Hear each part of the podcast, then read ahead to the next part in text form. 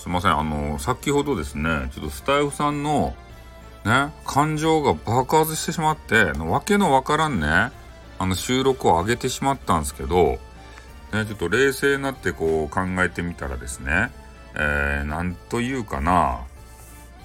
あの人の人の不幸を、えー、なんて言ったらいいんですかねえー、まあ、喜ぶじゃないですけどなんか冷静に考えたらねそういうようなニュアンスになってしまうんですよ。で人が不幸になりますよと。そしたらね俺が嬉しいと。でなんか嫌なやつみたいになってますけどちょっと詳細言えないんでここまでしか言えないんですけどでそれをねよくよく考えてみた時にそんな俺でいいのかということを思い出したわけですね。うん、ちょっとね、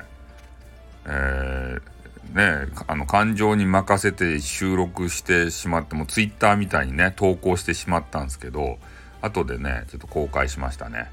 うん、まあでもね、え、そういう若気の至りと若くもないですけどそういうあのね至至ってしまったと。いう記録はちょっと残しておいて。でそれとともに、えー、ねそういうのはいかんぞというこの、えー、収録の合わせ技でねこのテンションの低さよ。ね。先ほどと比べて。このテンションの低さよ。うん。まあ、あの、きちんとね、ちょっと自分でセルフ反省をさせていただいて、ね、いかんかったなと。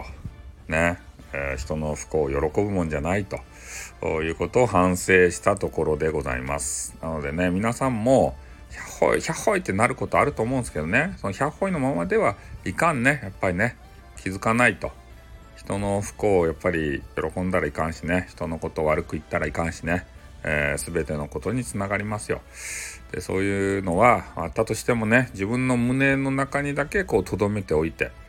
えー、ツイッターとか、まあ、こうスタイフとかね、えー、外部にこう出してしまうとですよ人の目にさらされることになりますからね。うん、だからそれはちょっとねいかんかったですねという反省を込めて収録をさせていただきました。はいじゃあ終わります。あっとーんにょ